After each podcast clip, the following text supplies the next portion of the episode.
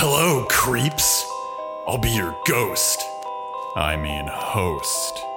As we delve the crypts of spooky movies and even spookier theory. Welcome to Horror Vanguard. So I think I think the question really is then how does Maniac Cop fit into the 2000 Maniac universe?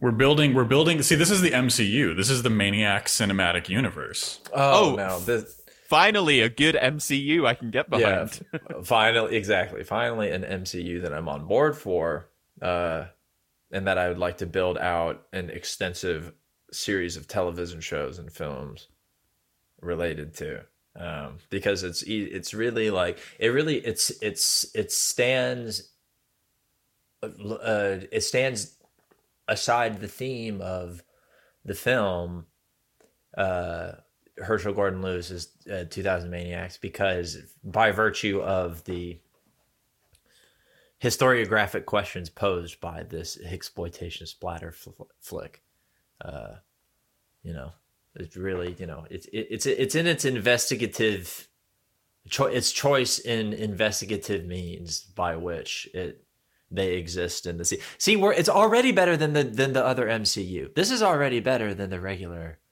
MCU. We already we already win. Yeah, I, I mean, I, I would completely agree with that. I think we have a lot of uh, interesting questions in relation to this being Lux and one of Lux Interior's favorite movies, and relating to the John Waters film Multiple Maniacs. Yep, absolutely. I, And I actually since- think John John Waters titled it in a much more kind of like that's more terrifying. You know, don't quantify. You don't need to like like this is the one problem. Just multiple maniacs. That how many? and- you don't know. There's just multiple. so two, 2000 2000 is way too specific too. That's that's way too even and round of a number. That is like e-statting your maniacs. You know it's like 163 or like 1163 and they're just like really insecure. So at, at what point which one of the 2000 maniacs are Yakko, Wakko and Dot is my is my question. which who also three of but three of my favorite Herschell Gordon Lewis characters truly pulled from the horrific imagination of the creator of splatter of splatter horror um unironic I, I believe unironic figures of horror and chaos in the world and thus the sort of you know the, part, part of the they're they're the they're the the record the record the- some the the Steven Spielberg got analyzed and someone recorded his dreams and out of his dream the latent content of his dreams emerged those three characters to sort of terrorize his waking conscious through I imagine you know, sort of like a sort of omnicidal mania a, a, a drive if you will a drive if you will um and so yeah, they they don't come. It, the Yakko, Wakko, and Dot don't come into until about halfway through 2000 Maniacs. Though, and so I don't want to get ahead of myself. Well, I mean, like if if you're telling me that Yakko is not the Wizard of Gore, I just I just don't believe you. yeah. Well, isn't this exciting, everyone? Welcome to today's episode of Horror Vanguard, featuring returning champion, King of the Spooky Ring, the man who holds the belt, the he- living cinematic Hell in a Cell, Labor Kyle. You can't see me pumping my fists in the air right now. You'll just have to trust this because it's podcasting, as you know, it's the medium. But uh, I love the crypt. We all know that I'm back. You you know who it is. We're back. uh, I cannot believe that uh, you you went to Money in the Bank, you cashed in. He's back, number one guest of all time on HV. So exciting! You got Uh, you got to it keep feels fighting for that title. Yeah, it like it. It feel. I just. I don't know. I don't know who to thank. Of course, the two fine um, co-ghosts of this program, all the nice people in the Horror Vanguard Discord, Patreon.com slash backslash Horror Vanguard forward slash Horror Vanguard. Excuse me. Um, always be plugging, and uh, yeah, no, I. It's the best podcast. I love being here. Uh, it's it's gonna be fun. And we brought and we got it. we got another we got another doozy. Um, we've gone, you know, one of one of the episodes, one of my appearances was talking about a video game. So in turn, so we're so we're we're working with three appearances regarding movies, but I'm not gonna lie, I think it's been a, a real solid three for three in terms of cla- absolute absolute classics, and by of course by absolute classics, I'm absolutely including uh, Lindsay Lohan's "I Know Who Killed Me." Um, a classic of horror of contemporary horror a, a contemporary classic of horror cinema you know and now we're going back even further uh, than we did the last time And and one day we're gonna drop the uh, secret, never to be released Labor Kyle Boss Baby episode. uh, just just a, just another reminder because I will I will keep plugging it, but uh, please go and listen to the podcast of which our good friend Labor Kyle is the co-host. All gamers are bastards, the best podcast about the Boss Baby, the Boss Baby cinematic universe, the ideological implications of the Boss Baby, uh, and all Boss Baby related media. yes uh, thank thank you for that plug um, especially as by the time this by the time this episode com- comes out um, uh, uh, all gamers are bad A- agab pod on on twitter if you want to follow it but all gamers are bastards will be back in full force with several episodes um, in what I have uh, today decided to call um, um, Halloween Never Ends because we've got two Fuck episodes yeah. about two episodes about zombies. We'll have an episode already out and then two other episodes about zombies uh, released in the month of November. Um, the, the perfect yeah. timing as always. So uh, yeah, yeah. Listen to Agab um, so I can try and monetize it. Just kidding. But Do it. thing- It's it's literally the only podcast about video games, so Yeah. it's it's breaking ground here. I mean, Yeah. It seems like a really underexplored niche, but it uh, I've loo- we've both looked into this, me and Ash. It is the only gaming podcast. Um, strange but true. Yeah, it's, Um, it's it's a little weird, but it is one hundred percent. If if right now just just type in Google video game podcast and it's just wall, it's ten thousand results on AGAB in 0.8 seconds. Yeah, it, it's just our and it, it's our it's our various deep dives into the uh, extended Bubsy universe, um, talking about which Pokemon are edible, and Okay, Um, okay. So I I momentary interruption, but I I once gave uh, an academic presentation to like I think there were like fifty people in the room. It was standing room only, and one of one of the things that I touched on were literally which Pokemon are canonically edible. Uh, okay, so, So- so let's just- let's let's sell this. Alarm let's, bells. Let's sell this, Ash. Uh, which Pokemon are canonically edible? Without without getting into some of the more obscure edible Pokemon, the single most food based Pokemon. And now I know what you're thinking out there in listener land. it's Vanillish. Uh, That's what you're thinking because the Pokemon's an ice cream cone. But I got I got news for you, buddy. Nobody's eating that Vanillish. They're all eating Magikarp. People are lining up down the block to to snack on delicious cooked Magikarp canonically within the Pokemon anime, within the manga, and within the gaming universe itself. Also, Slowpoke tails, a, a delicacy, a food item. That's Those right. poor slow, Slowpokes, Slowpoke High. So those are the two. Those are the two big edible Pokemon. Now, now I know what you might be thinking, um, but actually, this is a perfect segue into into what we're talking about, which is maybe my favorite film about the American culture of barbecue. So, uh, as always, as always, and and I I have to be honest, I have to be honest. It, like it would be easy for me to get jaded, right? Me and Ash have done the show for quite a while now, and I I have been privileged enough uh, to to listen to many film précis. But I have to be honest, there there are occasionally films that we talk about where where in the run up to recording, I get like I get like the the buzz, the buzz kicks in. So Ash, my dear friend, co-ghost, would you mind? Would you mind just laying it out in the in the most kind of basic and straightforward way for me, for Kyle, for everybody listening? What is 2000 Maniacs from 1964 really all about? I'm going to do something I've never done before, and that's I'm going to give you a Sparks Notes for the Précis. Herschell Gordon Lewis is superior in every measurable way to D.W. Griffith. Just just put a stamp on that one. That's the tweet version of the Précis. Now now let's get into all the reasons why D.W. Griffith and Woodrow Wilson are bastards. In order to talk about 2000 Maniacs, we need to untangle the semiotic Gordian knot. Herschell Gordon Lewis was a director that never shied away from filmic confrontation, and 2000 Maniacs is no exception. We're left with a puzzle of American film history, Southern identity, and blood. No discussion of 2000 Maniacs can escape the gravity well of Birth of a Nation. Originally titled with just The Klansman, it is a white supremacist and revisionist film. It forwards the notion of the lost cause of the Confederacy and, quite literally, ends with Klansmen triumphantly blocking a black community from voting before going on to muse on brotherly love in Jesus Christ. On February 18th, 1915, Birth of a Nation became the first movie screened in the White House.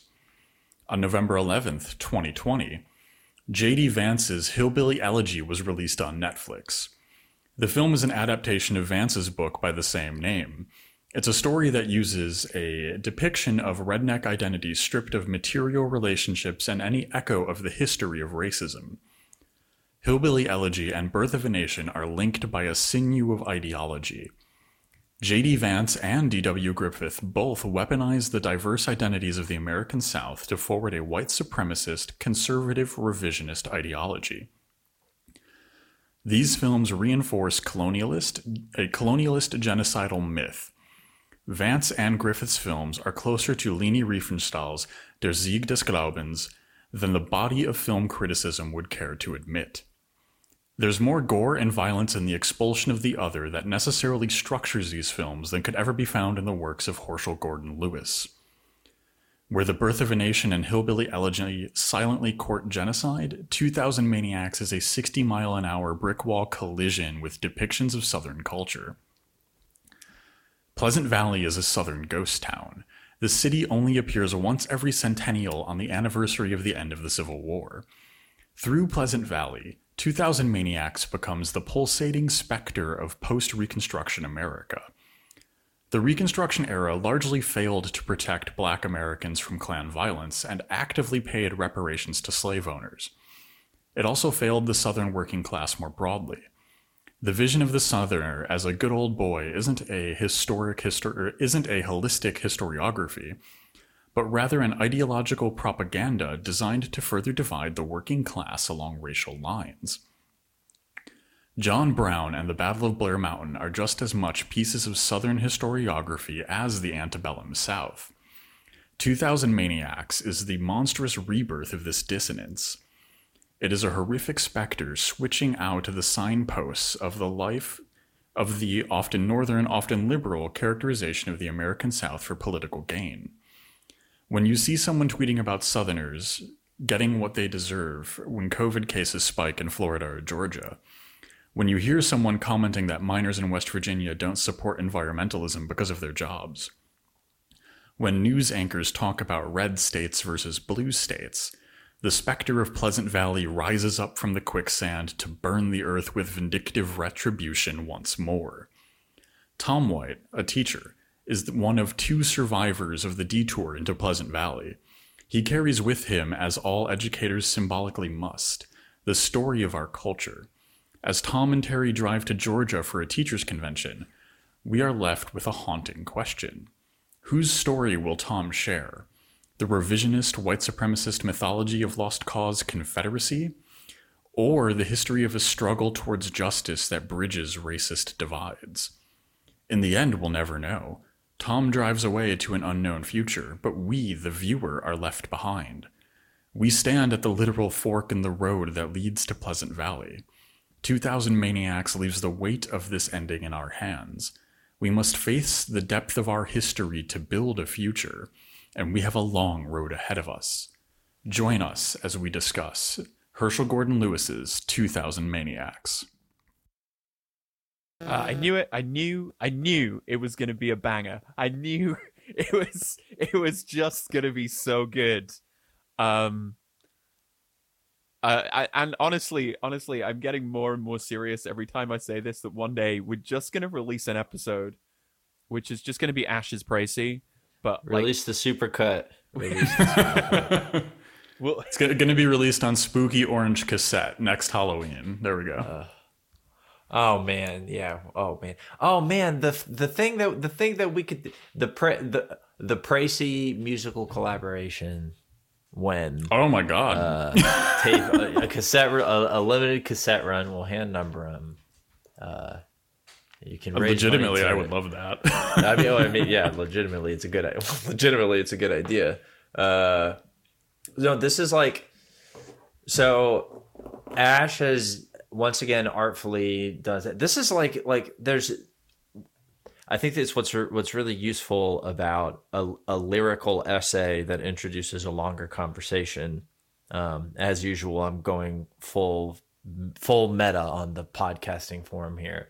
Is that it it both can sort of preview a, le- a pre- preview the sort of dips and curves and weaves that uh, even analysis of a creative form necessitates of us. I think if we're going to do a good job, this is why if you want to get into being some kind of a culture cultural critic or an academic or something like that, you're so often just a fan of the things that you end up seeing um, and that you end up using. You know, all of us being, you know, I'm sure someone along the some uh, in some way along those lines.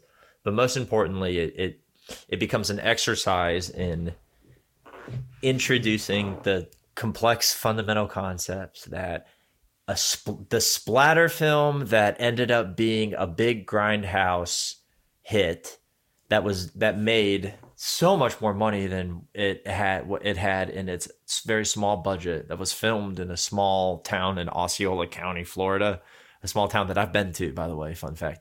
I've been to St. Cloud.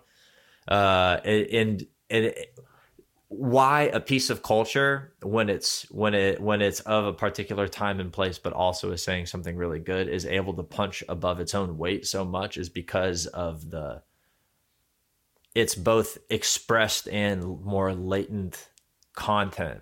And in this case what ash pointed out so perfectly i think is how 2000 maniacs is a confrontation with the historiographic challenges that are present in American history. How do we write history of the United States and where does the the idea around memory, the Civil War, etc., come into play in the way that we sort of you know discuss culture and it has these like it's very good anyways i'm getting ahead of myself as always but but let us let us then let us then uh break this down. Let us uh journey on the road uh past let us take the diversion that has been put up with detour written on it in painted on letters over the dead tree trunk uh and let us let us talk about herschell gordon lewis uh, first as we enter the formalism zone. Zone uh so who is who is hgl a king, a legend, a god amongst the feeble flesh of humanity. Yeah, a a a, a, a, really really uh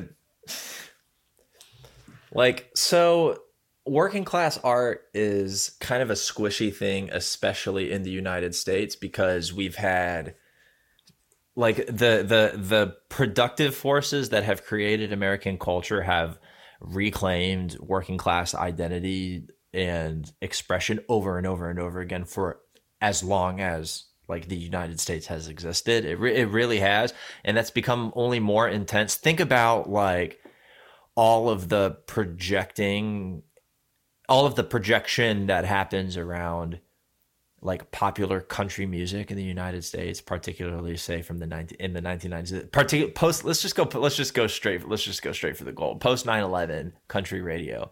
Mm-hmm. Think about, think about the like. Honestly, like the the the guys the, the people projecting working class values in in in the forwarding of reactionary and right wing politics while wearing seriously while wearing three hundred dollar jeans and stuff like that. Like mm-hmm. they're pop stars, but they've reclaimed and repackaged all of the aesthetic of working class ideas and identity. You want to know who's a working class artist? Herschel Gordon Lewis is a working class artist. It, with mm. all of the frayed edges, all of the marginality in form, all of the confrontation in the accepted, for, down to being at a, in a grindhouse drive-in guy all the way to the sort of mixed forms casting not being afraid to cast playmates not being afraid to sort of like really just like like it's the the grit the what I find most interesting about Herschell Gordon Lewis in general and I think what describes him the his form the best the sort of is the it, it, it is like he like the, the the best working class art was always going to be splatter. Like splatter horror the way I see it. That feels like a cultural inevitability.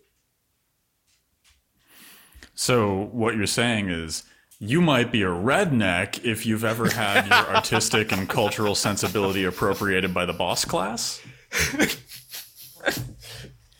Is that it? Yeah, like it, it, yeah, like that's that's precisely it. It's like what makes Herschell Gordon Lewis so important is that put him in contrast to like you know who's the the anti the anti working class like artistic public figure is fucking Mike, the Mike Rowe guy, the Dirty Jobs guy. Yep. Yep. Mm-hmm. Yeah, yeah, yeah. That's Truly one of history's greatest contrast. villains. Yeah. What a what a what a shithead. Yeah, fuck that guy. Yeah, so a, a quick quick Herschell Gordon Lewis biography here. Uh, born in 1926, died recently in 2016 uh, kind of came to his own as a filmmaker in the early 50s in Chicago. He was working at Roosevelt University teaching advertising. Um, he starts off making a lot of like like exploitation, kind of like your old timey nudie films. Um, which I mean, you can see that strain clearly in every single thing he makes, especially stuff like Scum of the Earth. You know. Uh, um, the, the the man behind uh, Goldilocks and the Three Bares, spelled wink wink, B A R E S. mm-hmm. Uh, but then he makes Blood Feast in '63, right? Um, this is the uh, it, it's pretty much when that era of nudie film starts to die away, and and pornography as we know it today starts to be born, right? Much more explicit, much more sexual. The kind of like uh, co-eds on a beach throwing around a beach ball topless thing has has lost its uh, gusto. Um, but Blood Feast, it, all of his movies are like exactly what you said, Kyle. Drive-in movie classics, grindhouse, double feature super hits. He makes trashy movies, and I think like just like um, like Waters, right? Like Herschell Gordon Lewis embraces this trash. Um, so power and we see this on screen right like everything in herschell gordon lewis is is garish and bright and vivid and saturated it looks like you're living in a trailer park you know like it's these bright pink flamingo aesthetic for cinema um he makes movies straight through 1972 it's his last year he makes uh, three movies including an all-out porno called black love. Uh, but he also makes year of the yahoo and the gore girls. And then he kind of leaves filmmaking to do the other thing that he really loved, and that's be like an advertising genius. Uh, Herschell, Herschell Gordon Lewis, when he's not being talked about as like the godfather of gore, uh, is one of the best marketers and copywriters in Hollywood for like three, nearly four decades. And that's and then and then uh, he retires to Florida to bring the conversation back home. His like Herschell Gordon Lewis is if I if I'm forced to do things like pick favorite horror directors, he's the name that comes up the most. And mm-hmm. it's particular and it's especially because of this exact aesthetic that you described, Ash, that sort of the the texture of his movies is is un it's unwashed. in a way that is so refreshingly honest and funny and very self-aware and very intelligent when given like this the slightest amount of attention in in such a way that like it feels it feels almost like like it, it has it it's what a transgressive this is the this is the kind of like this is the kind this is the kind of transgression that could only come from uh, someone who has made their living um, figuring out how to get as many people to look at one thing as possible. Um, and how to essentially like how to how to how to how to exist as an imposing artistic force while necessitating while be- begetting people's constant attention despite pushing things to their very extremes is like so powerful.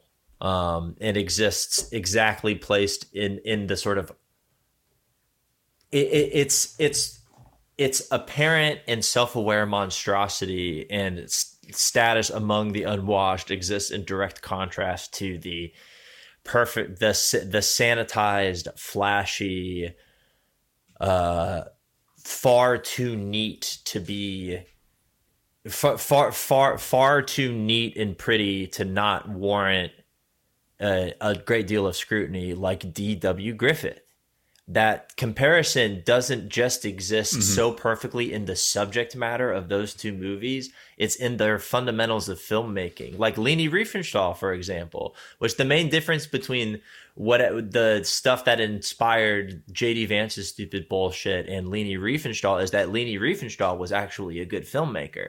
That's the main difference is that she's a fucking awful nazi but she understood how to essentially she could take a guy i mean and you know it's not hard when you're the germans but she could take a guy climbing a climbing a fucking mountain and make that about just like the spirit of history. And she did it successfully. Like it's a dude climbing a mountain and you manage to actually like move in that in such a way. But it's it's that's where the the talent is in its fallacy of history it's it's not just reactionary. It's not just like harmful and bad but it's effective and it's fully realized. And no amount it doesn't matter at, at the point it's such a powerful piece of art in what it's trying to do. It doesn't matter.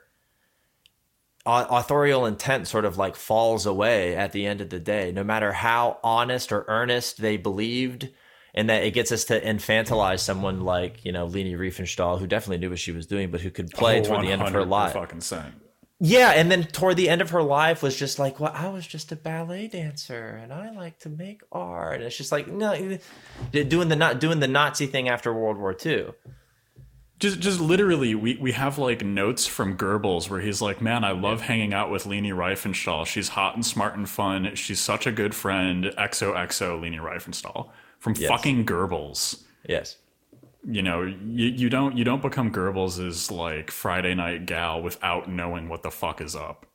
Yeah, and the it's in the it and like it's it is just plain in the film as well, and so you place it in contrast to the to these like very like like uh um if we're talking about um the sort of the Third Reich propaganda films alongside of say fascist propaganda films which were mostly depicting antiquity um, you know the Punic Wars and things like that essentially mm-hmm. tying Italian fascism back into the Roman Empire in the late days of the Roman Republic sort of like you know the the grand histories the the grand fictions that are told and reattached in this so like clean and very sanitized, very sort of very uniform, very fascistic way. That's a fa- that's a that's a fascistic form in culture. Place a formal. This is why form is so useful and so important because now we can bring it all the way back and talk about fucking gore. what is the ex- what is the explicit depiction in the, the, the what what what is the t- the the rough edge of Herschell Gordon Lewis place in con and it's true it's very powerful truth that it's telling do in contrast to the sanitized truthful fictions for lack of a better term for you know sometimes just thinking off the top of my head of something like D.W. Griffith or Leni Riefenstahl what do those contrasts mean to us it's a it's a just an absolutely perfect point that Germany is the Florida of Europe. I think that just really resonates. I'm both I'm both from Florida and extremely German. So, you know, you're, this you're my, qualified this my, to make these allegations. I feel I feel like if we're go if we're going that route, I'll I'll check those qualifications absolutely. I, I think I think gore is the really interesting thing here, right? Because like it's garish it's bright. This guy has acrylic blood all over his movies. It is so clearly fake but it is so aggressive and assertive and present. And and especially in the context of pleasant valley it's just such like a strong reminder of how whitewashed history is without the presence of this like garish unpleasantness well, this is the whole this is the whole point of a of a kind of gothic Marxist historiography, right? The whole point is to restore to a conception of history its viscera, right? The whole, like because the what is what is what is the kind of like fascist reactionary uh, notion of of of history, if not something that can be kind of reified and totalized into an a completely inescapable structure, right? The whole point is to naturalize the, the, the, the, the literal blood, sweat, and tears of historical struggle into something that is inevitable. You know, uh, what, what was it that Brecht, Bertolt Brecht said about the fascists? They're planning, they're, they're, they they murder the infant in the mother's womb. They're planning for they're planning for thirty thousand years in the future, right? So the the whole point of Gothic Marxist historiography of this of of, of precisely the use of gore is to restore the very lived, contingent, bodily aspect of historical struggle, right? History is is not written by the winners. History is lived through through blood and through body and through pain, uh, and uh, as as we see here, is is is spectacularized by those same means as well. It reminds me of the animated short the skeleton dance which is something that i've been thinking about recently. The skeleton dance is like if you if you google if you go actually if you go to the horror vanguard twitter account and you hit tweets and replies basically all of the replies are going to be gifs from that particular animated short now Ouch, that i'm thinking sure. about it.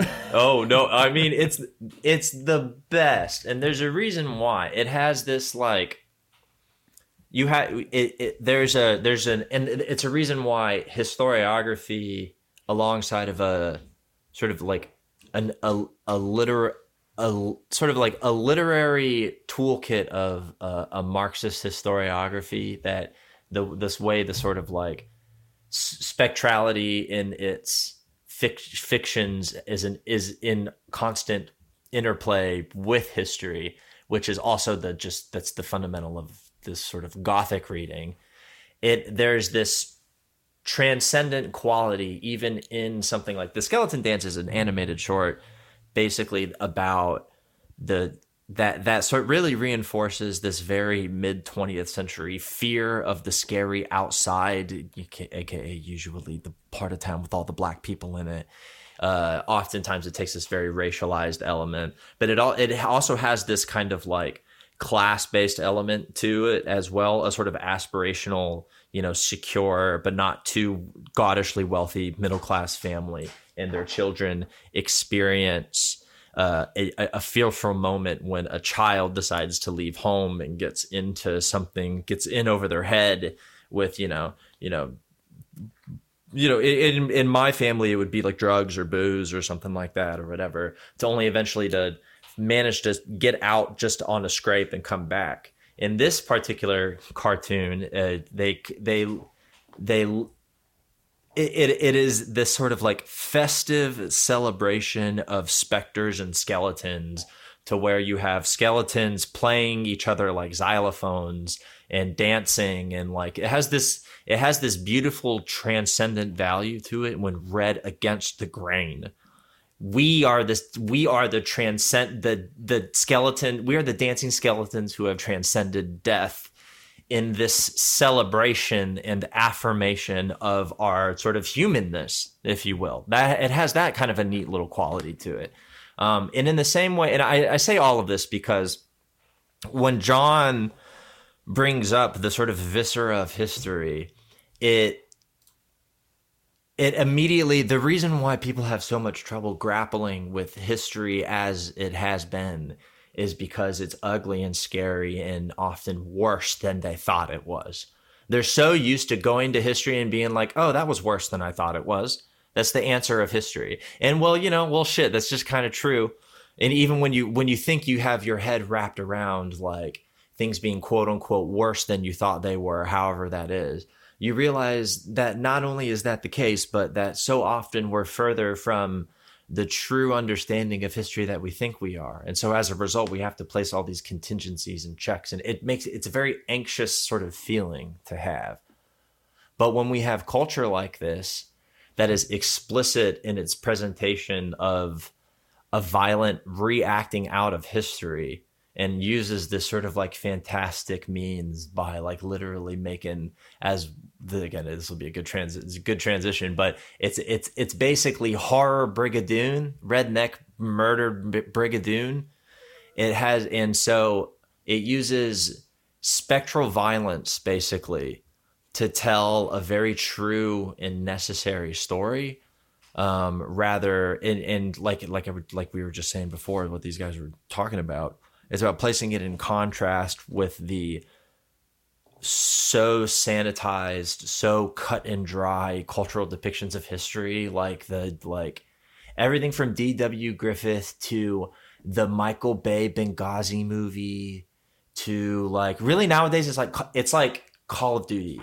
Like that's like that's the stuff we should be fucking worried about when it comes to like we need to talk about Call of Duty because it's like eve it's evil. This it, it it is it's the same sanitized easy depiction except it's just bizarre because it's the 21st century and you know you've seen culture you've all seen culture that we make nowadays. It's bizarre. None of it makes any sense. Um, but it's all violent. It's all very aggressively right wing and it's all seeking to as ash was saying place sort of like use sanitized history to place divisions between historically marginalized groups. Um, and something like Herschell Gordon Lewis is this sort of the the the evil force, the righteously evil force, the dancing skeleton army that you know rises to come and sort of teach us a fucking lesson about history and how we need to do better and learn more things. Anyways, blacked out again. you know, sometimes, sometimes, sometimes we just, we just, we just sort of like wind you up and let you go. You know, like we, we've set down the rails of discourse. We've got the little wind up car, and we just like pull, pull, pull it back, and like this is, this is going to be the thing. Yeah, s- secretly, every time we have a Labor Kyle episode, I know that I can just like kick back and enjoy the like Pink Floyd laser light show that is that is Kyle just going off about movies. you know, some like yeah, sometimes sometimes you make episodes for the audience, but sometimes you gotta have a guest on that's just for you. um, you know what? You know what? If we're talking about history, let us let's let's let's talk about the ways in which a certain kind of class and historical politics has been culturally mediated as an anxiety in the American cultural and political imagination. Let us talk about exploitation uh, a little bit before we get into uh, the absolute maniac discourse that is that is approaching as we inch ever closer to the center of town.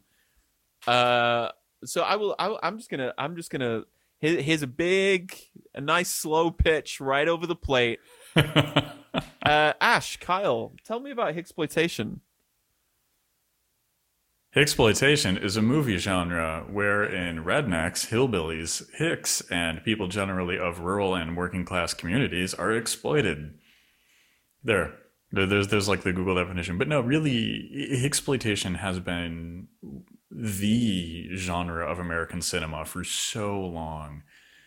Um, Birth of a Nation is partly where all of this starts. Like that's not traditionally viewed as a exploitation movie but it carries with it a lot of these same essential elements that go forward.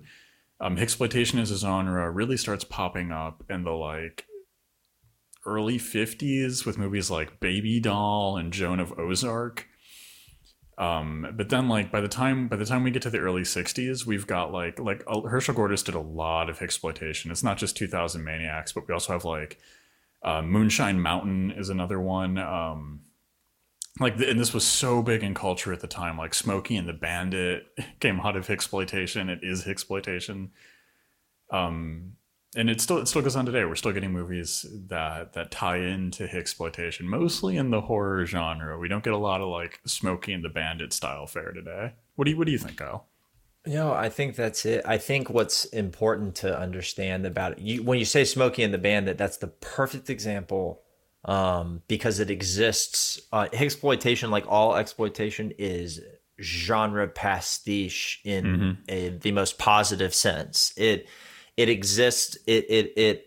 It, it, it pieces together sort of various elements, both consciously and subconsciously. I think in its influences, in its in its ability to in its adaptability as a sort of as a method of filmmaking as well as in the sort of individual people who just have a tendency to made exploitation movies how they're they it, it exists on a on a spectrum across a variety of genres of film and horror has just had a really good place for it um, and you can attribute a lot of that to just really basic. You can see it in the Texas Chainsaw Massacre is has sort of has these sort of in the sort the sort of Texas genre has this stuff sort of sitting more toward those influences sitting toward the surface.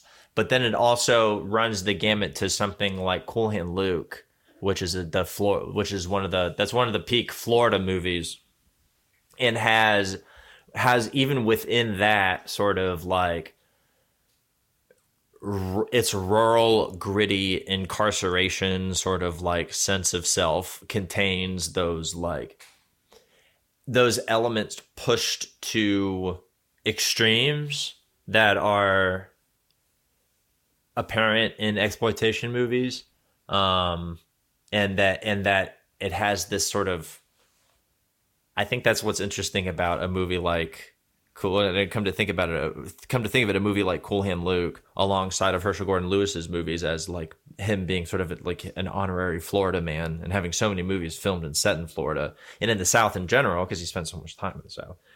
It has this like the the we'll get to the Florida of it all, of course, um, but there's like there's always this sort of ongoing conversation about what Florida is Florida part of the South?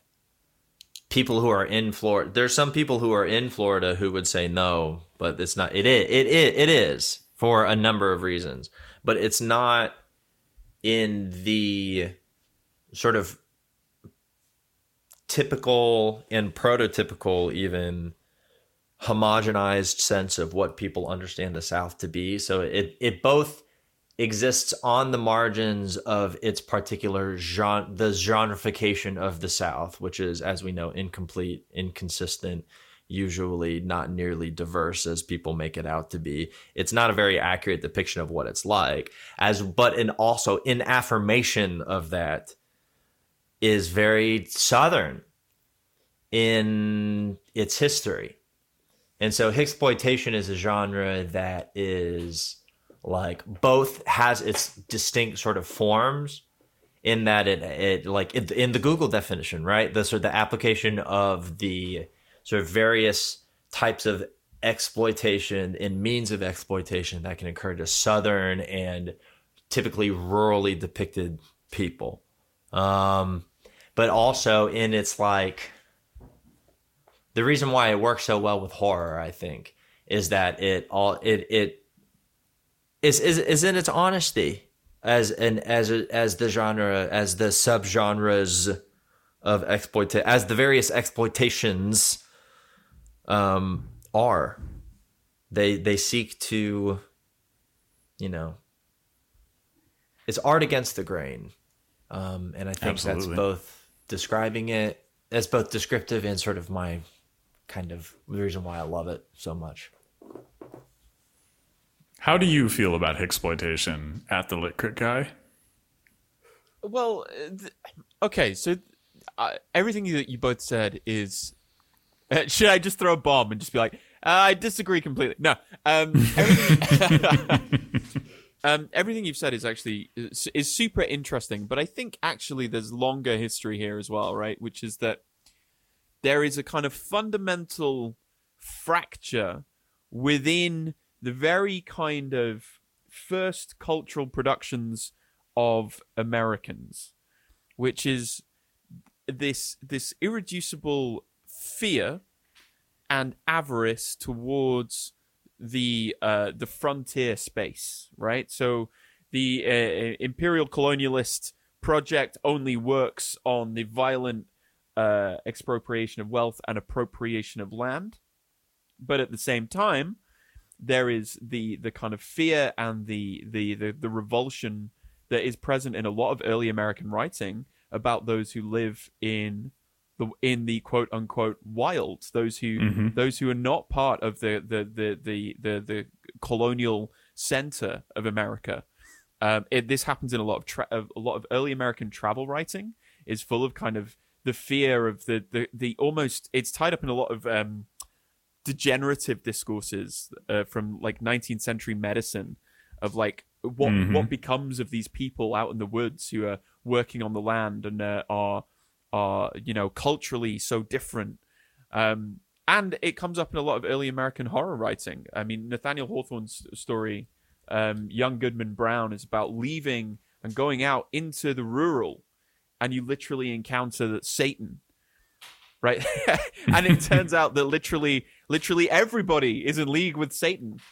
Um so like I- i think this this idea of like exploitation harkens back to exploitation is a is is a technology right if we think of it as a genre Oh, we yeah. have to think of it as a technology because it's only presented to us thanks to the technological advances of of the moving motion the motion picture and all of that you know bright splashy red acrylic blood but the fear of the fear of the, the, the rural, the fear of the working class, the fear of um, the the the kind of uh, the pe- the quote unquote American peasantry is integral, is like baked in to uh, to to America as a colonial project in totality. Yeah, there's also to piggyback off of that. Yeah, I think you're absolutely right, John. And in the in it in in affirmation of the frontier anxiety out of American history emerges often this uh, sort of emerges historical figures that ease those particular anxieties. I'm thinking of the um, the culture, the, the the Jacksonian man as a, a means through which that that anxiety is eased through a taming of that frontier and the state's ability to adapt a political party ability to adapt um, adopt the particular discursive gestures of that identity um, has sort of like the, the, that that's that's an that's an incredibly American thing. Um, and to bring it to more sort of contemporary, I think I think there are really two poles to this. I think there's the there's the exploitation of American film, particularly after the 1950s, that was often picked up, utilized as uh, as I was saying earlier, a mode of expression by typically marginalized groups, often working class people. It often gave film an industry that was tied up, very much tied up in contracts with studios, um, and uh, so fully like so so like gilded age in its like productive forces in the 20th in 20th century Hollywood and film and all that stuff it it sort of blew the doors open for all of this very interesting sort of like like basically is what gave us grindhouse and that kind of a thing. But conversely really really what's useful about sort of the historical framing of a exploitation is that it is so historical on its face and so it takes us into what John is talking about, the distinct sort of historic the it's really it's a genealogy of history. It is a, a process of thought that occurred, manifested, and changed itself over a longer sort of period of time. And in America, that has been, and oh, I've been saying this for as long as I can remember, that absolutely is the conflict between the, the anxiety born from life on some kind of a frontier.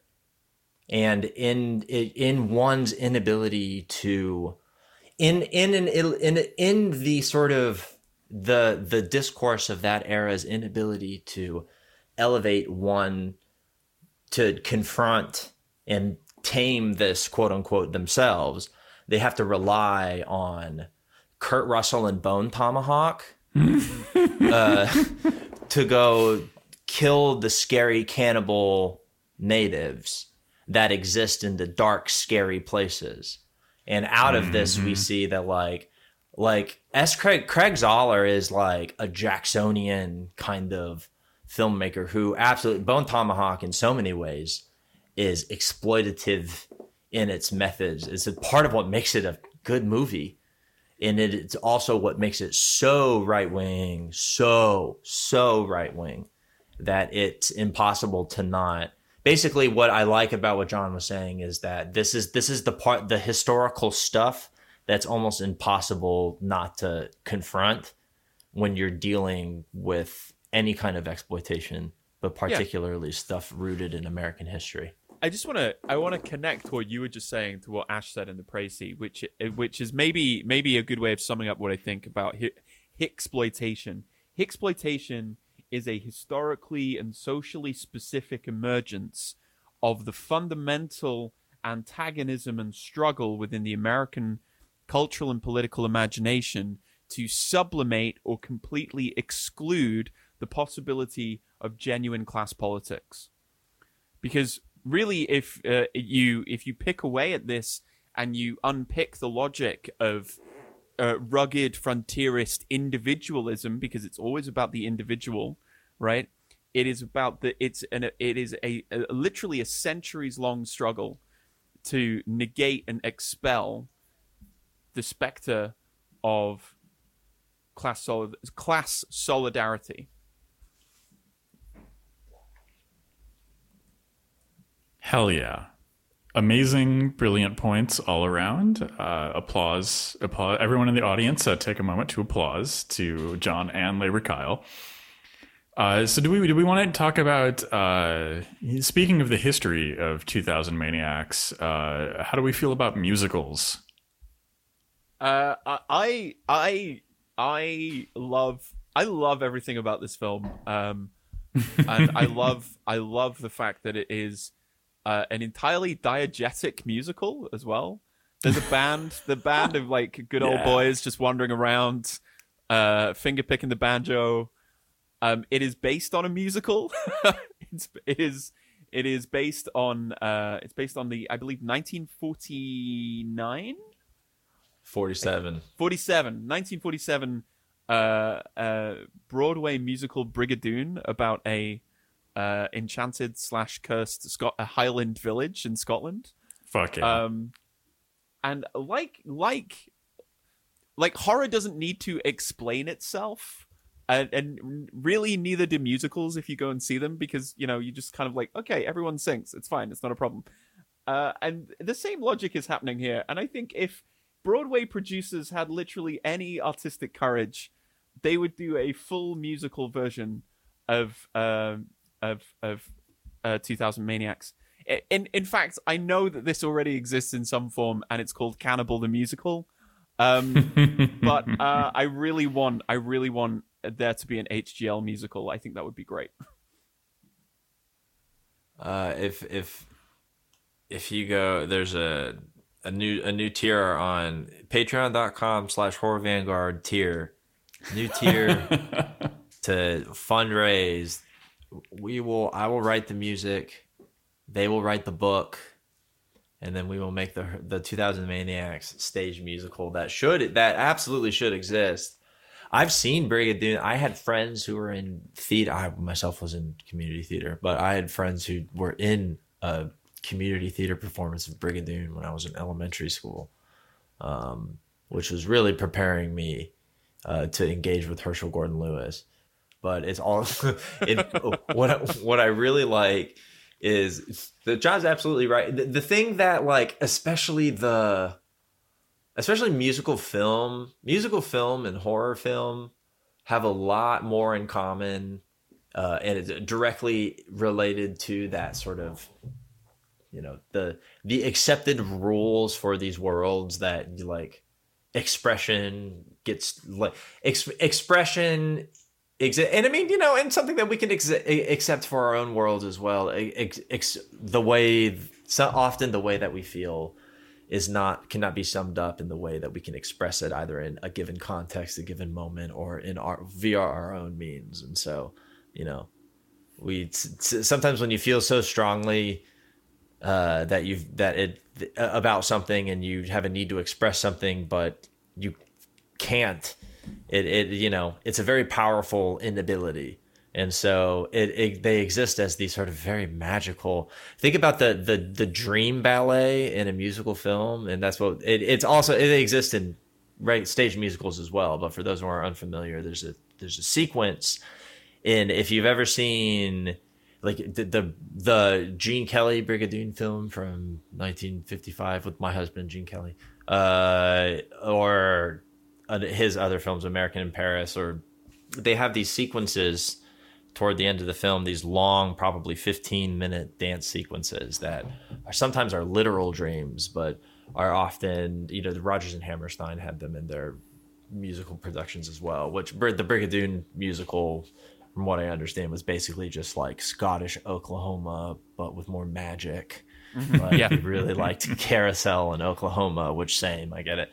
Uh, but they have these long sequences of this of, of absurd, like all of a sudden, people who just like you never saw in the movie or in the universe at all appear and they're they are now central characters for a scene or two because they can dance really because they're the dancers that they brought in. And so you have all of this like absurd ex- accepted realism for you know how things work. And it really lets your guard down.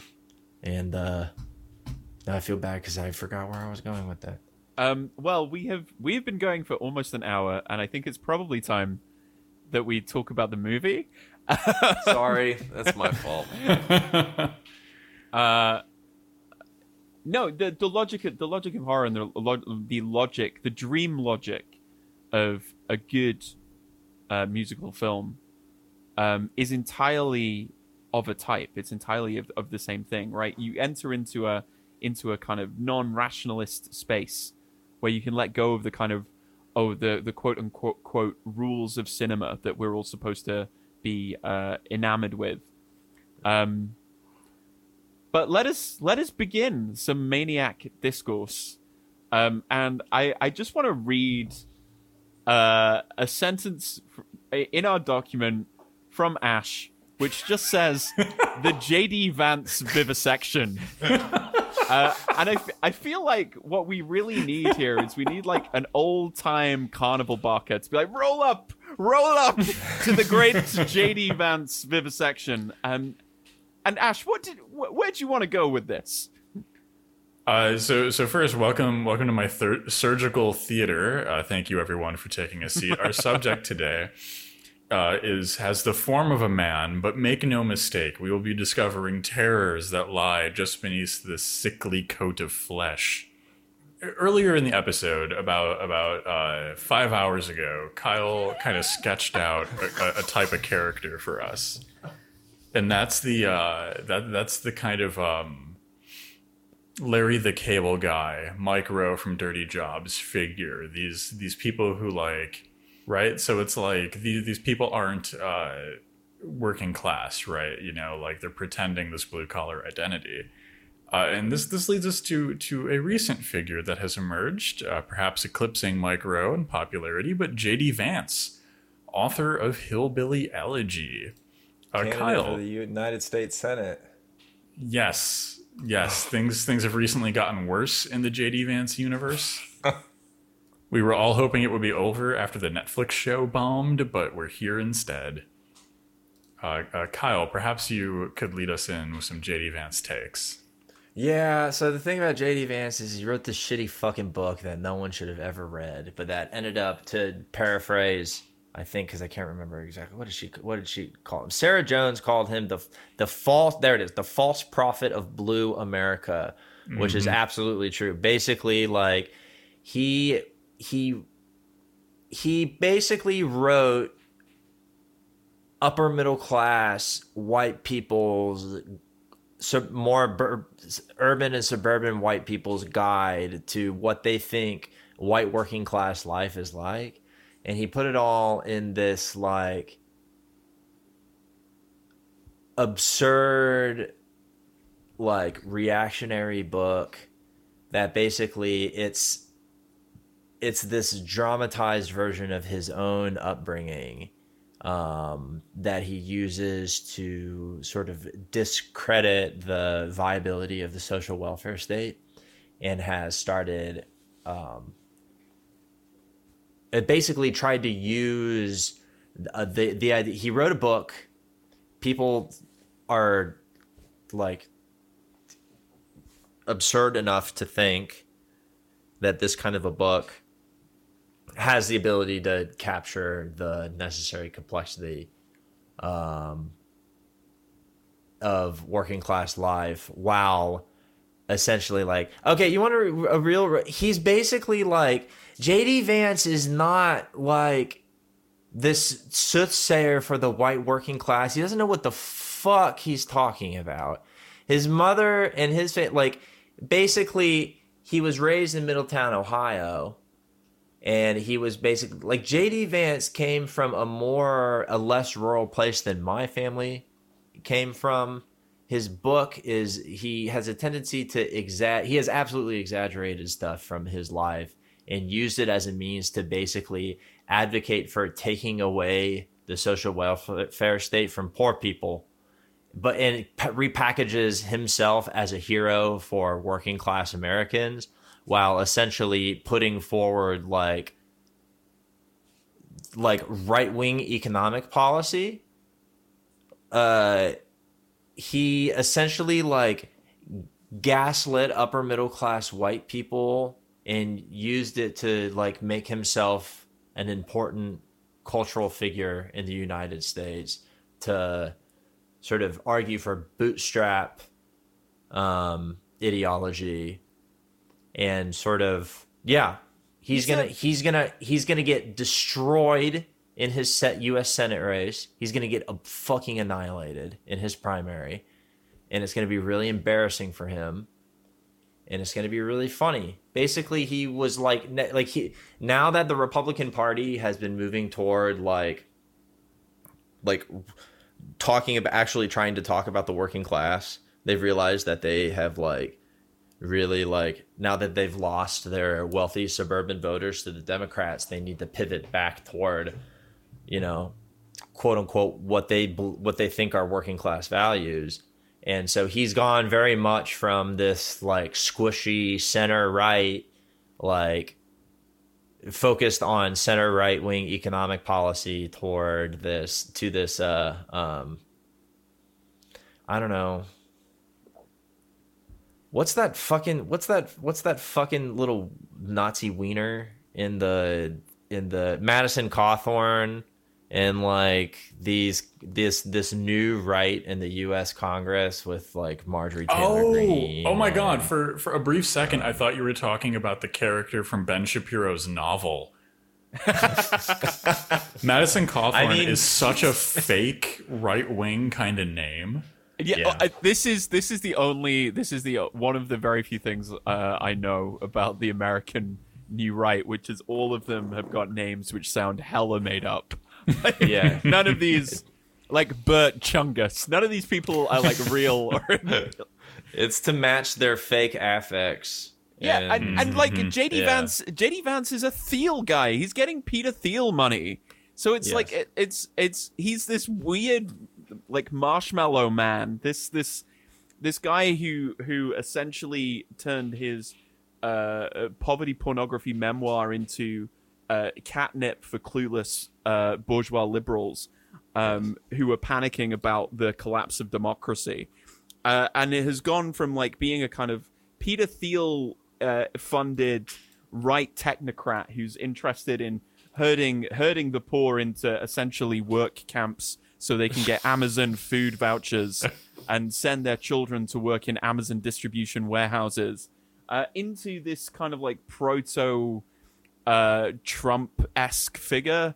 You know, he's he's he's making these all of these kind of weird maneuvers, but again, it's it's just the latest iteration of this uh, non-material class analysis, which translates working class into white people, and that is that is that is that is not material analysis. It isn't it isn't talking about it's it's precisely not material enough, right? It isn't actually talking about working class people. It's talking about this mythical vision of a kind of prelapsarian segregated society that they've made up uh, and are desperately trying to drag drag things back to.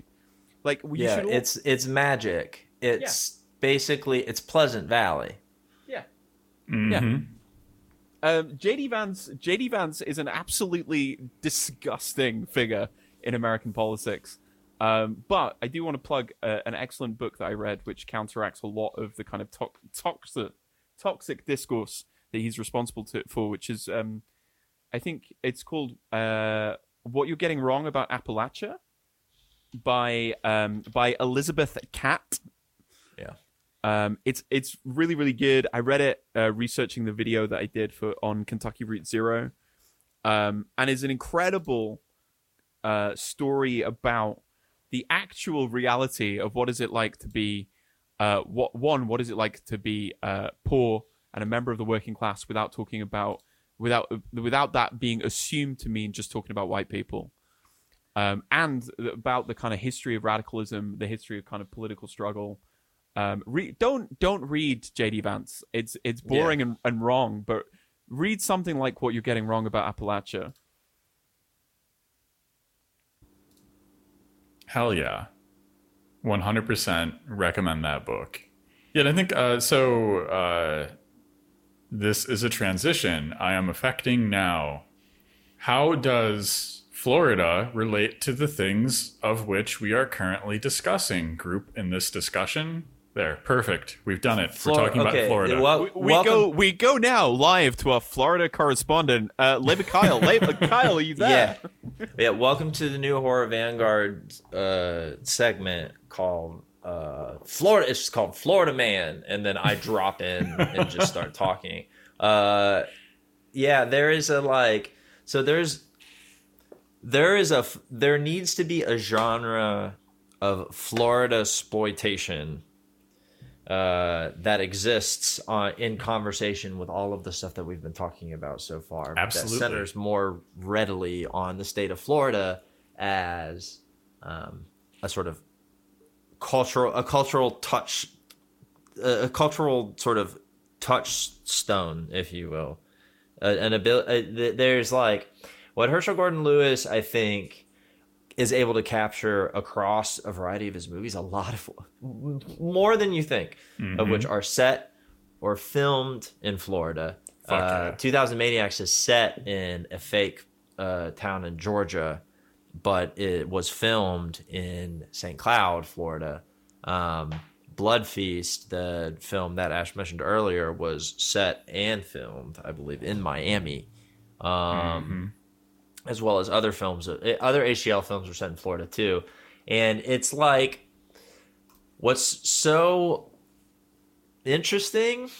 I think about the sort of f- Floridian texture of HGL's movies is the way that they um, capture that.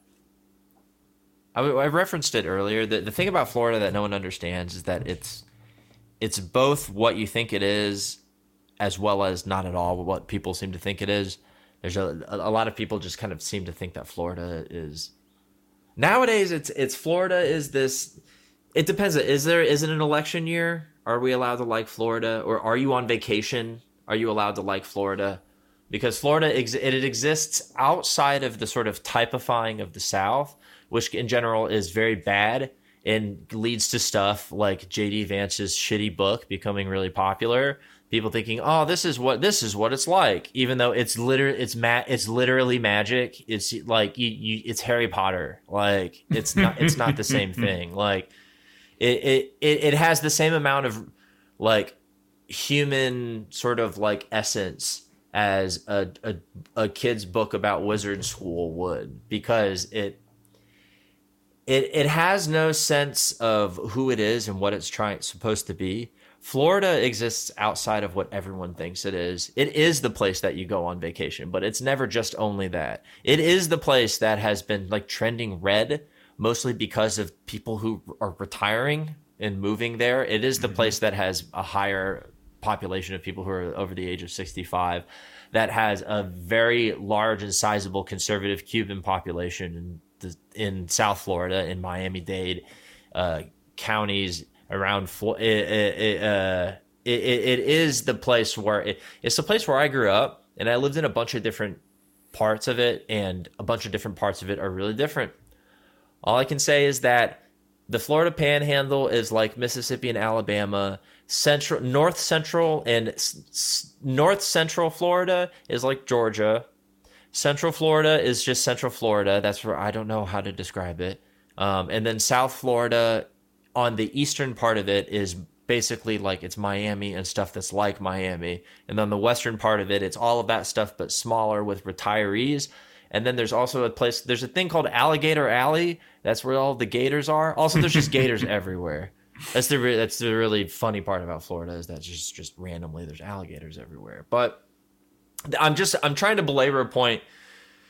There like Florida is in like in in affirmation of its own unique identity exists outside of what people think it is. It's as what I always say. It's both as bad as people think it is, and not nearly as bad as people think it is. Because just because no one really understands it, um, and the reason why it's important to understanding 2000 Maniacs is because, like the South, no one gets the South, and the point of the film is that it this this that that JD Vance Southern identity emerges literally out of nowhere, um, and rather than existing as an affirmation of Northern white people's anxieties or urban white people's anxieties about what the South is actually like, they all get cut up and pulled apart in affirmation of their sort of own fear of that like what actually is in the dark is scary and is not just is not going to come out and say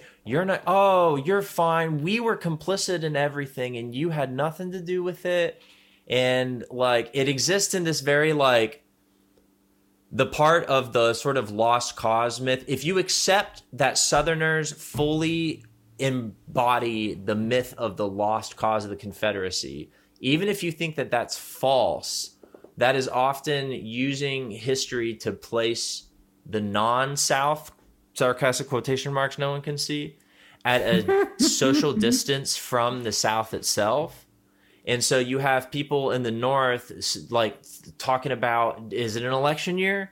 Are you allowed to like? Are you allowed to like fetishize or like Southern people or pretend to like the South? Because if it's not an election year, then you're allowed to, you know, sort of as we were talking about, typify and homogenize people in the South, often into this weird magical group of white people.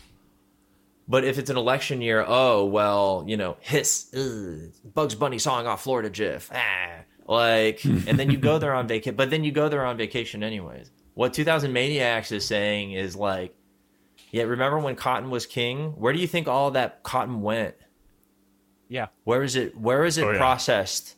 Uh, and where was it shipped out? Where did it go? Where did it? Where did all of that cotton go? Did it just sit there and like, it just like every, every oh man, all those slave states just picked all that cotton and let it sit there. It's a shame. No, it went to. It was produced in the north, close to where I live now, and it so the, the it's an we're talking about the sort of historical discourse of this movie. What's really important is that it it forces the quote unquote Yankee, the the typified Yankee, to confront complicity in Southern history that is often used to abuse and sort of disavow the South again as this big just like one giant former plantation of white people spitting and talking about how they hate people of color and how they hate gay people when in all actuality where do you think all the people of color where do you think all the people of color live Yeah. Uh, you know i mean give me a break Absolutely. So, so a, a couple things. Um, speaking of uh, social distancing and going on vacation, uh, we have to talk about the Horror Vanguard Patreon page. If you've been social distancing a lot and you can't go on vacation, why not go on our Patreon and listen to a bunch of bonus episodes? Thank you. There's a plug. There's, that's like the crassest plug we did it. I've ever we done. did it, everybody. one day, one one day, we will we will figure out how to do this in a way that doesn't make any of us feel weird. But this is not that day. no. But but another thing that i'm really glad that you mentioned is like like florida isn't florida. You know you've, you've got like so many just there, there's floribama there's florida there's the keys which the keys 100% do not see themselves as florida. They are like a rich enclave that that loathes the rest of the state um yeah and then you've got miami which has its own distinct makeup and history like even this this is just internal to florida right? Like the state is is like this mess of historical and cultural striations and like this isn't even looking at the rest of the quote unquote american south right? Like and this isn't even like considering like because nobody agrees on who counts as the south you know like just full, full stop. Just ask people from missouri and people not from missouri if they're in the south or the north. Like no one's ever going to agree on that. What this contrasts with is this typified depiction of the south right? It's it's a way to erase history. If the south is just kind of uh, this this like quaint southern hospitality from an antebella georgia plantation then we don't actually have to talk about things like the genocide of Native Americans. We don't have to talk about the different social, political, and material relationships that constitute the South, the different histories that constitute the South. We can sum down the dialogue exactly as you said into like, oh, it's just a bunch of just a bunch of you know rednecks, you know, fuck yeah, them. and, and like this is the bigger problem with like the American Southern Gothic tradition generally, right? So, uh, two two things out of what you you both have said. One, if we're saying that Herschell Gordon Lewis is like the pioneer of like the Florida Man on film, does that mean that like Harmony Korine is the successor to Herschell Gordon Lewis? Yeah, in a way, I literally have notes on this. So, uh, like, so this, I, I was, I was literally, I, Spring Breakers is Spring Breakers understands more about Florida than any pundit in the entire entirety of the Beltway. Um, it has this like, it's what I'm going to sum it up because I've been a little rambly in this section because I black out when it comes to Florida in particular. um, there, Florida exists in this counter granular texture. It's a state of being that is sort of against the usual grain of how. And I don't mean this in a radical way. I was talking about that earlier and how that can be like a radical thing. I actually don't mean that in a radical way here. I just mean in terms of how the state of Florida was founded. It was really late and it kept changing hands between a bunch of different people and then it joined it was this when it joined the confederacy and it was a part of the confederacy it was it was the smallest state easily the smallest state in the confederacy the biggest city at the time i believe was pensacola like this the town of st cloud where herschell gordon lewis filmed this city i would be i would bet a bunch of money that it did not exist when it did not that it was founded in the 1870s or the 1880s that's that's when that's when central florida first started actually incorporating itself.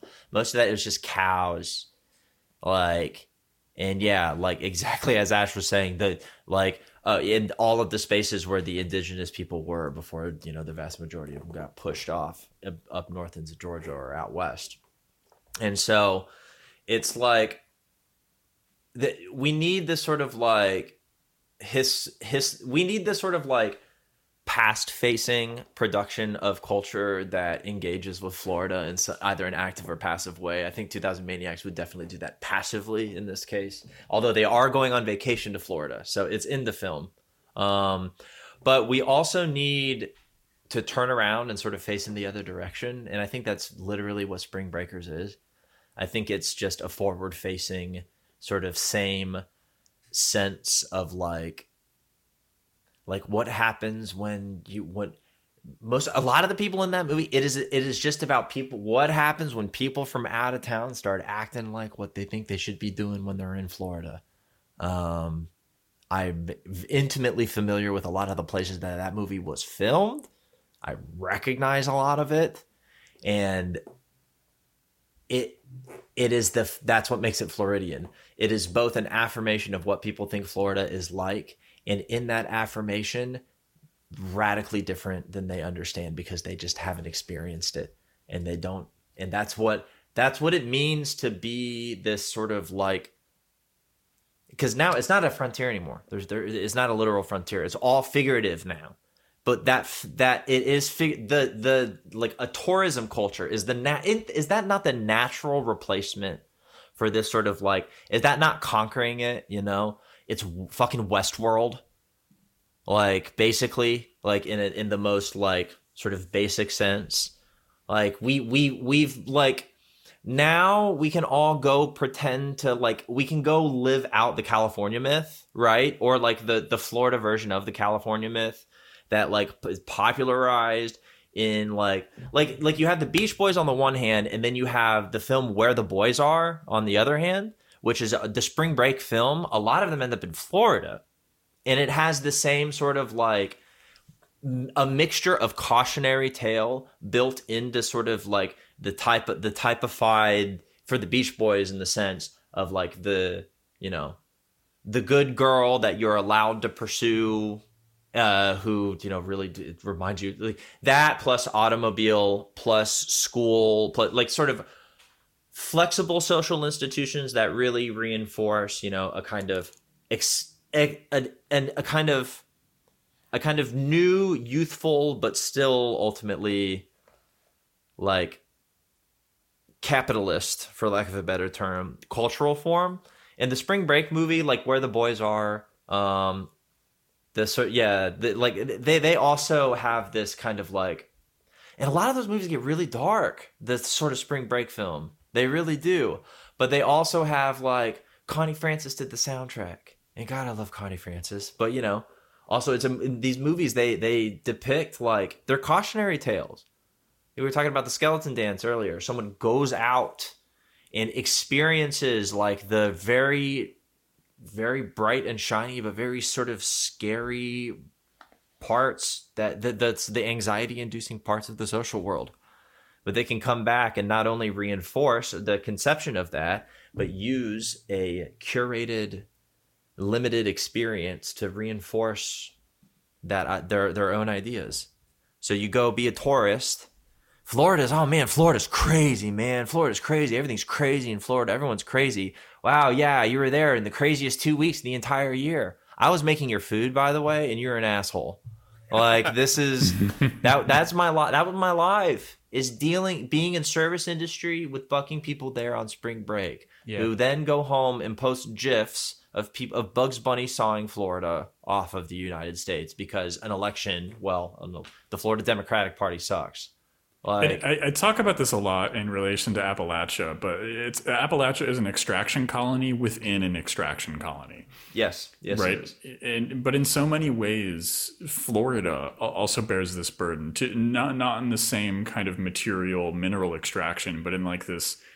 it, it is 100% what you're saying. It's a site of like cultural extraction. Florida is a playground for people who then get to wash their hands of the material problems of Florida. Which which brings us to uh to uh, uh to to to some of the most just downright clueless people in all of horror media uh to to the to the main characters the guests of honor who rock into town after being after after doing the old wily coyote bit of painting the tunnel onto the rock that they drive through. Uh, and they're immediately surrounded by surrounded by people who are basically telling them, "Hey, it'd be really cool if we could chop you to pieces and eat you." And they all decide to stay. Um, and and Kyle, you you have an insanely powerful take about this film. So I I am just gonna I am just I'm I'm just gonna I'm just gonna set you up for this. This is a movie about history. Run, run with the bull. Run with the bull. oh, gl- gladly. Okay, so historiography is our college word for today. The philosophy of historical writing. Um, it's a word that's hard to pronounce. It's a word that I've heard graduate students struggle to pronounce sometimes. Give yourselves a little bit of break when you encounter it in public, in the wild, so to speak. But historiography is basically how do we write history? Um, and how do we use source historical sources and understand and interpret how do we use them to interpret and then make historical arguments um, and as a result, it the the, th- the thing about the thing about the thing about okay. So in the first scene, the opening credits, I believe at the end of the opening credits of the movie, one of the very first scenes you see depicting someone who's not either uh, the aforementioned by John Wiley Coyote um, characters. Uh, I definitely know their name too, Lester and Roof uh, who were uh, basically trapping our um, easily duped um, cast members John, B, David, and Beverly. Um, the sort of central cast who you know get butchered and chopped up. The non-survivors, we'll call them the non-survivors. Um, the first thing you see is um, a child with a small noose um, they uh, holding a black cat. Um, and then you see a scene basically in which that ca- the child kills the black cat with the noose is what's implied. Um, and it reminded me of one of the sort of great historical essays, uh, like one of the great essays of uh, cultural history, um, which is by a historian named Robert Darnton. Um, and it discusses something called the Great Cat Massacre. And I want to uh, um, read a passage from Darnton before I go into a larger discussion about historiography. But so, um, yeah, this is from Workers' Revolt, the Great Cat Massacre of the Rue Saint Severine. Um, it's in a uh, a collected volume called "The Great Cat Massacre" and other essays on cultural history or something like that. Robert Darnton, D A R N T O N, for anyone who wants to look it up.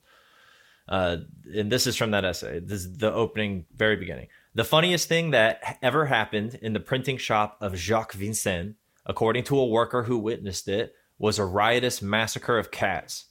The worker, Nicolas Contat, told the story in account of his apprenticeship in the shop. Rue Saint Severin, Paris, during the late 1730s.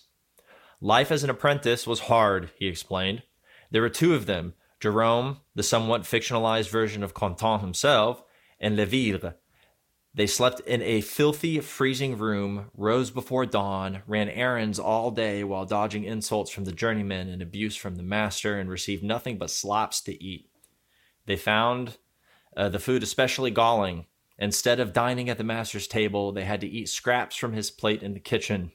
Worse still, the cook secretly stole the leftovers, sold the leftovers, and gave the boys cat food old, rotten bits of meat that they could not stomach and so passed on to the cats, who refused it. Basically, the story goes on to describe a sort of the basically working conditions in this historical account of working in a print shop in Paris in the 1730s um, describe it was really horrible for the lowest of the low of these sort of historical characters. And as a result, they had to use their environment in such an interesting in an interesting way to one get concessions and make ch- and changes permission basically to make changes they needed in their working environments um, the cat they were surrounded by cats. The cats would howl into the middle of the night. And hey i'm a cat my cat is literally sitting next to me. Um, we all have cats. We're all cat lovers. This is a different time. And i promise i'm making a point but i'm about to talk about cat violence. So i guess warning for anyone who doesn't want to deal with that. Um, they, they would basically basically the two apprentices in this historical account snuck up outside of the the ma- the master printmaker's window, the bourgeois as they called them, and made howling cat noises. And made to make it seem like the cats that were outside howling and keeping them awake in the alley had come up to where they lived, up high above, peaceful and quiet, um, to bother them. And what it did is it basically gave the bourgeois came downstairs and said, "Hey, to the, to the people of the lowest of the let's this is menial work. Let's let's give it let's give it to the non apprentices. Let's get the journeymen uh, or the uh, let's let, let's let's get yeah let's get the helpers the, these workers that I'm describing and then the journeyman printmakers to go round up and basically exterminate the cat problem. They describe these sort of plays that they made with the cats. That actually the bourgeois uh, the the the the matron of the house, I can't remember her name. She had uh, a cat that she loved, and she said, "You just can't you can't touch that cat." Um, well, they killed her cat too, um, and they basically acted them out in little plays um, using their corpses. And again, I know this is you know very intense and very violent, but this is the horror show, so we get to come on and talk about cat massacres. I bring up this essay about cat massacres. Uh, uh, while talking about this southern exploitation movie because we are we're constantly grappling with the ways that people make use of their circumstances throughout history.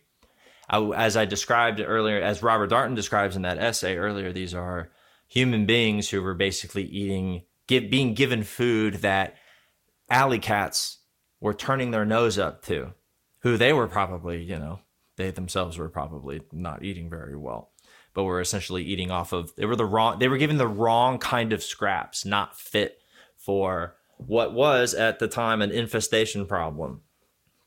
And so they were forced to in their what history looks like is much more like what happened. A very sort of like uneven, biased series of accounts of an event in which two two parties of different in this case two very distinct class statuses came into conflict and used their agency and the the, the social world around them to sort of like like bring this conflict to a head and like create to to to do something and to, to do anything really. I bring this up because the this is what historiography is. I read Robert Darnton for the first time in undergrad in my undergraduate theory class um, when we were talking about uh, cultural history one week. And uh, this essay has really stuck with me. Not only is it very famous, um, it was assigned. Not only was it assigned to me again in grad school, as well as some other stuff from that book, making it a little harder. But uh, um, it tells you everything you need to know about the historiography of 2000 Maniacs. And we're finally here, I promise. 2000 Maniacs is using the incredibly simple like most well-known not simple but you know what i mean the most well-known understood accepted conflict in histo- american historiography which is the idea of the southern lost cause after the uh, war between the states the civil war um, this is the idea that the sort of like the, the the the ends were ultimately justifying the means of the confederacy which was actually rather than it's basically the myth that we know of the confederacy's lost cause that was popularized by the sons and the particularly the daughters of the confederacy um, throughout the 20th century that was used to reinforce um, segregation in southern states and to sort of paper over the sort of worst transgressions of the southern planter owning plant the southern planting class um, the plantation elite basically the some of the wealthiest people in the country at the time southern capitalists um, at the expense of everyone in the south and working people everywhere. We all know that this myth we we all have encountered this historical argument before on the one side or on the other right? Um, and but what is what's what's important about having a for lack of a better term a real grown up understanding of how history functions um, a real sort of to to engage with history with the necessary theoretical rigor that a lot of people don't you know see. They, they, they either aren't prepared to they either don't know to or they don't care to you know, sort of use is the idea that like how how we write history is the is contingent upon so much. it, it, it's it's the idea that like 2000 Maniacs gives us the perspective of northerners who are trying to place themselves at distance with the complicity of everything that the sort of like that a um, a ritualized South would force them to. Much of the film's anxieties are predicated on the idea that primitive ritual could come true. And that, as we were saying, the scary thing in the dark could jump out and reveal itself to actually be true. That you're the people who work in your print shop do resent you that they do hate you, that they don't, that when you leave, they do laugh at you, they do mock you, and they would, if they had an opportunity, take, like, make, do a weird, grotesque play using the corpse of your dead cat and they will laugh about it. One of them will write about how it's the funniest thing he ever saw while he worked there. That's what he said in that memoir. It's the funniest thing that happened when I worked at that place the grievances registered actually emerge from lived experiences in Robert Darnton's story. And they do as well in the stories of Southern people. The grotesque ritual that exists outside of acceptable manners in 2000 Maniacs, they act, it has meaning. And the reason why is because in the mind, like the the complicity of complicity is relinquished when redneck brigadoon can appear out of nowhere to enact revenge on good, innocent passing bystanders as just literally as as because of a centennial. Like it, it what what is so historiographically relevant about 2000 maniacs is that it by virtue of the characters um sort of like what they represent in the conflict in a very sort of like well-known conversation in the philosophy of historical writing the different ways that people have used history um, makes it remarkably important as an historical film and i will uh, defend that point um, using basically using the argument that to anybody who wants to talk about it. Um, but but really like to sum that to sum that up, the, the the challenge of history is that is that there there there is there is always something working beyond the people who are just writing and producing history. We choose methods. We have biases and we have desires and beliefs and we have goals. Um, and not just people who work and produce this stuff in a scholarly environment, but everybody who engages with and uses history, which is all of us. You know, we all forward ourselves in some way when we produce and engage with history. Um, it's it is a sort of like, and so as a result, what we are brought into the challenges of history themselves via an historiographic film like this. We become complicit in a sense in however we end up constructing it whether we see like it as an affirmation of southern attitudes and rep- and uh, purely just a representation of like well yeah i know that like not everyone in the south is just like what running around being you know they all love the confederacy or whatever but like most people or like any qualifier that comes that that does not treat a, the south with the necessary complexity that it has earned as a place um, with actual lived history. Um, that viscera with with incredible viscera. If we're talking about viscera, um, it's like that. There's there's it, it, it's it's on the one hand an affirmation of one perspective and on the other hand through that affirmation a negation of it so it has this like dialectical sense of itself that exists in when we were talking about Florida, that exists when we were talking about the southern the history of the exploitation genre in American culture and how that interacts with you know depictions of the South in those films. Uh, the like it, it it's it's this idea that there are there there's this trans there is this sort of material transcendence that exists from the sort of very bottom all the way to the very top of our lived social world. And the and it's made up of this kind of it's textured by this sort of a thing.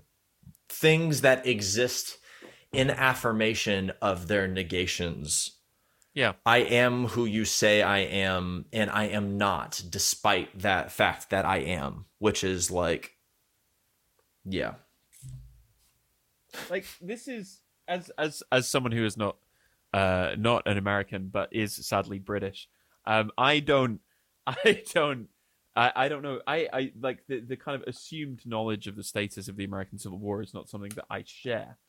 Um, which makes the, how this film relates to the idea of American self identity and the, the continuous, the kind of his seamless historical continuity of America as a project.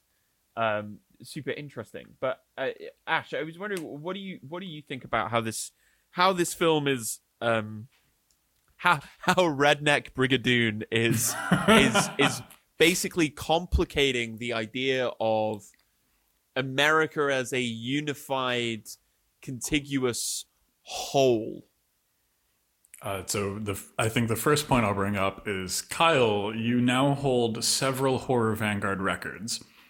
Uh, most frequently appearing guest is yours. You already hold the longest episode, but you're probably about to beat that. So you just lapped yourself. And you now have the record for longest monologue on, on the show. That was roughly an unbroken 16 minutes. Fuck off. I'm sorry. Oh no, no, it was oh. like it was magic the whole time. I'm just like I'm like have you, have you ever seen one of those like like comically overpowered joints that have like oil and everything and like crystals and they look like a Godzilla monster? right? Like it was it was it was the it was like the effect of that. Like i felt myself the atoms of my body lifted away from me and i entered this like floridian way of existing. It was beautiful. Yeah he was he was he was he was talking about cats and and and it, the, french and and then an, then an entirely new presentation of the theory of historiography kicked in. Well once the historiography started hitting i was gone Uh, but I, but I would but I would add the, the thing that I would add is is this kind of raises a complicated question of what is the South. You know, uh, more specifically in this case, what is Florida? And I think John, you're you're entirely correct. And Kyle's uh, approach through historiography is how we look at this, right? Like Florida doesn't exist, right? Florida is kind of it's it's this socio-cultural machine, right? It's this hyper object. It's not a, a body of land. It's an ideological project that focalizes a certain historical narrative and uses that for immediate material political goals. Uh, 2000 Maniacs is is like a it's like a thorn and cutting against the side of that like the, the, the movie rests too easily in the slot and the garish colors and the loudness of the film cause it to to force up against the edges of it. Uh, that took uh, well it took me 16 minutes to say that.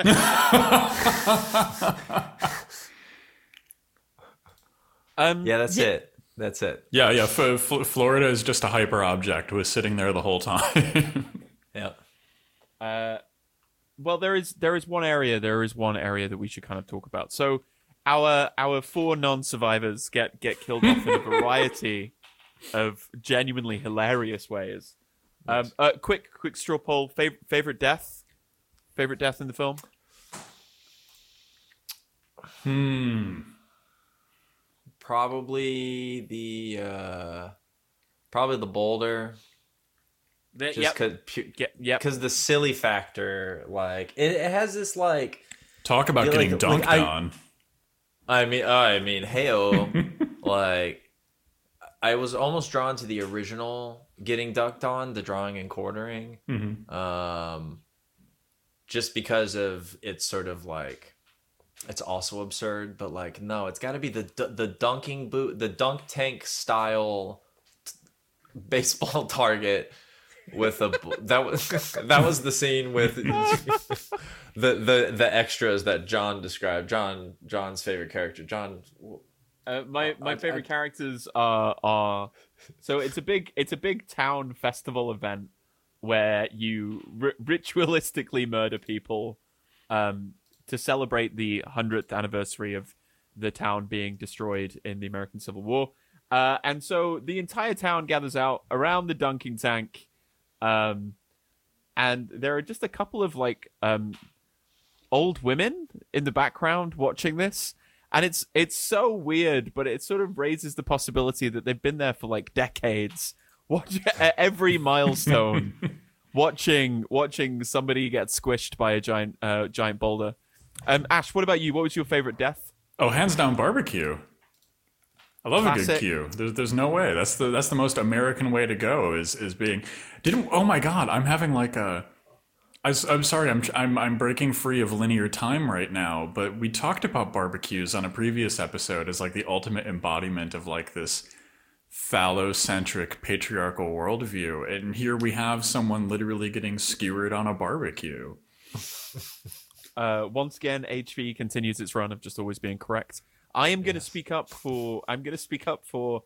Uh, uh, my dude who gets kicked down a hill in a barrel oh, full of nails. oh man. Okay, yeah. How could we forget? I, How could we forget? What I love, what I love is uh the build up to the death, which is where he's like, "Oh, a classic non-suspicious thing." Get in the barrel. everyone knows that Southern tradition. we'll tell you tomorrow. Everything was well. I, that was the gr- in like. If is that that felt like that felt like a southern that felt like my mother's family is the southern part of my family is my dad's family very mid- midwestern my mother's family very southern. That does that not feel like a southern thing of just like, oh yeah, yeah, I'll, tell, I'll tell you tomorrow. Just, just like, just like, don't worry about, don't worry about it. Get in the barrel. Yeah, get It's in the gonna be barrel. fine. But I think Well, I think you don't a want really to. good. You don't want to ruin our celebration, do you? Well, get get You're the get, guest of honor. get in the fucking barrel, Stephen. Well, I think I think we can I think we can get into the barrel of discourse really quick here because I think there's like a weirdly important thing that happens to, to in in the like weird Confederate flag barrel full of nails scene. And, a and, and I think movie. this this is like a key a key part of the film, right? Because like this happens at the barbecue too, right? You know, one of our one of our non-survivors is like, "Hey, what's uh what's what's on the barbecue?" And then the the mayor of the southern town is just like, "Oh, don't you mind what's on the barbecue? It's just a special treat." Just a bunch of nonsense, and it's the most suspicious fucking thing. yeah.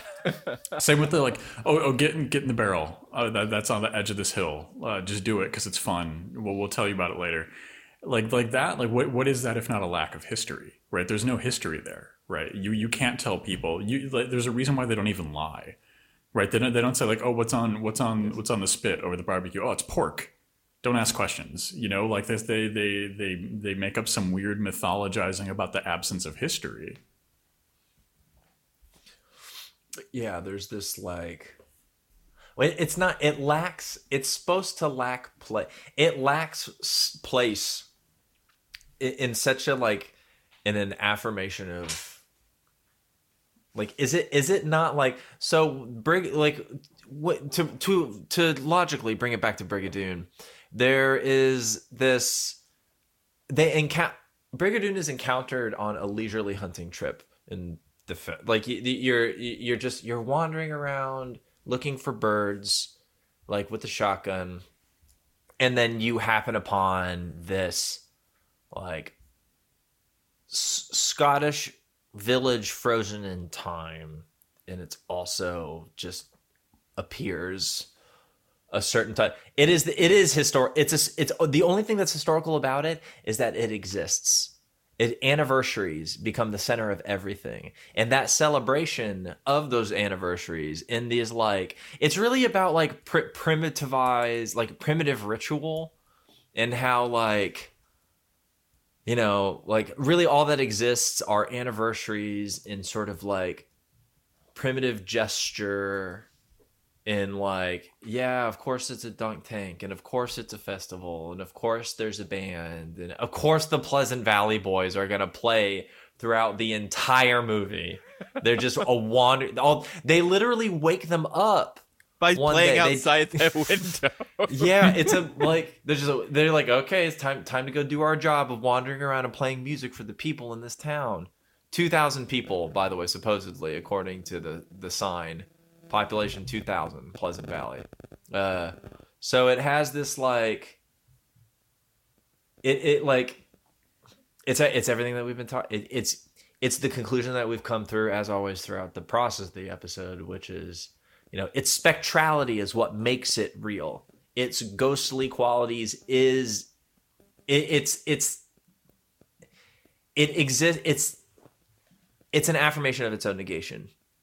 Uh and that's that's where it its sort of actual texture comes from rather than that being from a pure like like that south does not emerge out of nowhere and that's why it's violent. That would never like brigadoon can't exist because brigadoon needs to kill everyone who walks into it. That needs like it, it's not brig it's not brigadoon is bullshit until like everyone actually is secretly a monster and eats everyone. Like you have to have a reason and it has to like ki- kidnapping someone and taking them to the past with love that's kind of horrifying too. But like you know why not just why not just say the quiet part loudly and just murder everyone when they wander into it? That's really like history is about like you think the people of it, it- say you're say you become a part of Benjamin's angel of history after you die, and as a result, the moment that you die, you are suspended in a constantly mo- you're you are suspended gazing upon history, but also constantly pushed backwards by the force of history. So you see history happening, but you don't move and you move away from it at a constant rate. You don't think the, those people who are part of the angel of history don't have any fucking problems? Look, at, they've seen everything. They know everything. They know how fu- they working class people, southern working class people don't have any grievances when it comes to sort of stuff that has happened in the, the their depiction of who they are and like their composition as like a again as the sort of abstract sort of force in history. Of course they're to fucking kill you. Of course they're of course they're gonna come back as ghosts as this weird ghost town and butcher you in funny ritual. Of course it's gonna be funny too. Of course it has to be funny, right? It has to because they're gonna they're gonna they, it, that's your horrible experience. They found your cat. You Yeah, needed yeah, to hire them again for another problem that you can't handle yourself, and they found your precious little gray cat, little gray, I think, or something, whatever that woman called her cat. They found your cat. Not only do they not care that they killed your cat, they sought out your cat. They turned it into a puppet, and they laughed.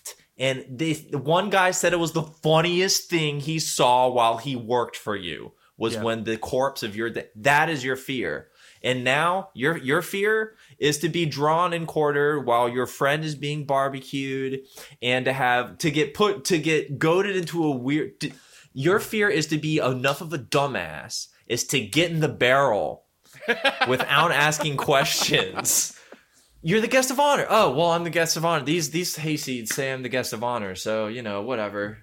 Like that's got to be true. Might as well get in this barrel. Surely nothing bad's gonna happen. Hey, it's real sharp in here. It's like it had to be funny. It had to be ritualistic. It had to be carnival esque too. They had to be games, mm. an affirmation of the negation of Southern identity and existence and history. It's like, well, okay, yeah. It's I'll show you hayseed. I'll show you redneck. I'll show you like you know. And I mean, Well- is that not the Battle of Blair Mountain, right? I'll show you redneck. Like, Uh, I I uh, I may have to dash off relatively soon, but okay, I wanted to I wanted to talk about one more one more aspect of this film, um, which is like so. What do we do? What what is what is what is the way out? How do you how do you how do you cope? How do you survive your encounter with the the kind of Nietzschean endless recurrence of violence of of contradiction of political identity of of negation that this film outlines, um, and uh, th- this film has a very simple answer. You survive it by being a hitchhiking teacher who can call, who can call another can call a history teacher. Who are you going to call? You're going to call a historical materialist because that's really that's really the only way out. Um, uh, A- A- Ash, what, what do you think about the ending? What do we, what do we think about this solution? Well, it's literally so. This is literally the only kind of person who could save us from what Pleasant Valley represents, right? Uh, because I think we we oversimplify what teachers are when we talk about them, because we've kind of reduced teaching in this kind of neoliberal capitalistic system, right? So teachers are like they're they're part-time social workers who run a daycare service and and this is as true if you're teaching like K-12 as you are teaching college students, right? Like like teaching has been uh, uh, really, really, really gutted across the board. But the educator, the teacher, right? Like this is this is like the person who's transmitting history. This is the node uh, at, at which through history passes, right? And when I say teacher, I don't even necessarily mean people who work in schools, but just like our elders, people who are communicating things to us, people who are teaching us and sharing these stories. That's the only way to to kind of rescue the ghost of Pleasant Valley, right? To to end this kind of lost cause mythologizing that exists both as a conservative tool for conservative ends as a, and as a liberal tool for liberal ends. Right, we need to transcend Ash, that. Ash, Ash, Yeah? are you saying that that uh, Herschell Gordon Lewis's 2000 Maniacs has solved the eternal question of do I have to read theory? yes, yes, that's one hundred percent what I'm saying. like uh, uh, uh, really really I, I i absolutely i absolutely love the ending where where oh, one of our characters just insists that he's going to keep calling his history teacher who's this history teacher that he knows who's an expert on the american civil war um uh, uh, because really it underscores the way that this film has a kind of dialectical relationship to history itself and to to what the individual that seeks to try and make sense of history has to do.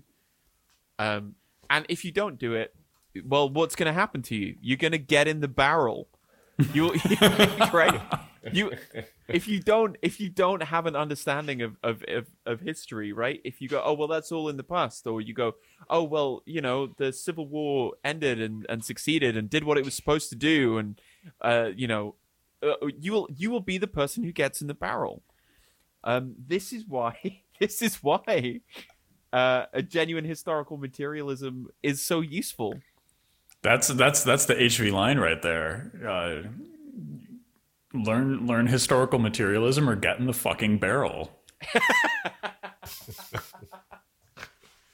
um, I I hope Kyle that as someone who spends a lot of their time in history education, that you see this film as kind of valid representation Oh yeah, I like to think. I like to think. I like to see myself as the hero of a movie, and that just never happens. You know, it's it's all these like anthropologists with whips and hats and stuff, and like then there's no Noah Wyle in Falling Skies. That's a that's a reference for everybody.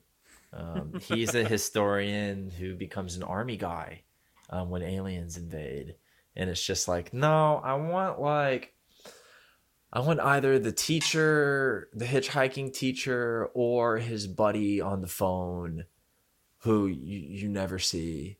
Um, yeah, this is this is like who who to, I, I, want the hero. I, I, want the hero to be a history teacher who lies to kids about candy. To yes, grapes. yes. I, I, was going to say you, you want to be the kind of guy where your biggest action scene is you're lying to a kid about getting to drive a sports car so you can yep. steal car keys from him. yeah, Billy, you, Billy, Billy, you better give me those keys. I will. I'll let you drive on the freeway. I will let you stay up late. I will let you. I will let you watch Blood Feast. Just give me. Just give me the keys, Billy. I don't want to get in the barrel. So, so the historian historian the historian on the phone is like the character that I connected the most with. Cause like I absolutely feel the vibe of like it's like three in the morning and someone DMs you and they're like, Have have you ever seen a movie called The The Blood of Satan's Witchcraft? It was released in 1906 and it stars blah, blah, blah, and you're just like, what? It's actually like what? five postcards strung together. yeah. Like yeah, this, this guy just only, getting a call. Yeah, this yeah, guy, this guy just getting a call that's like, "What is Pleasant Valley?" And it's just like, "Oh fuck!" Now I got to go like look at a bunch of stuff and do some research. Yeah. yeah. Uh, I, I, I did, I did honestly think that both of you would very much relate to the guy who he's calling on the phone because I'm like, so many times, so many times I've DM'd Ash and have been like, hey, can you tell me about this rare cryptid? And he's like, yes, yes, this is this is finally. Someone's finally asking. Yes. oh well, you see, you got yourself a hodag problem. We're gonna have to talk. All right, um, so we we we uh, gentlemen, gentlemen, heroes, legends, uh, teachers, and bearers of the story of history, we have crossed the two-hour line. This is officially the longest episode of Horror Vanguard. Uh, congratulations all around, Kyle. Uh, you're a legend. You're a champion. You hold several titles that no doubt will never be broken by mortal men. Uh, shall we? Shall we move on to our closing uh, opinions? Uh, closing thoughts. Closing. Well, I learned something today. Uh, what I learned is that Florida truly is a land of contrasts. Um, this is the weirdest book report of what I did on my holidays in 1964. um, I I love everything about this movie, and I think the thing that I I, I really love the most about it is the fact that it knows how to like. Uh, it's so important, Ash, that you brought up that Herschell Gordon Lewis was a marketer, was like an ad guy. It's like attention. Attention is so valuable, especially when beneath you know if you if you if you smear away some of the gooey red corn syrup you find such a kind of historically fractured and complex movie Absolutely. And I think for my closing thought, I'll also mention Herschell Gordon Lewis as uh, so he, he in an interview he was talking about copywriting actually.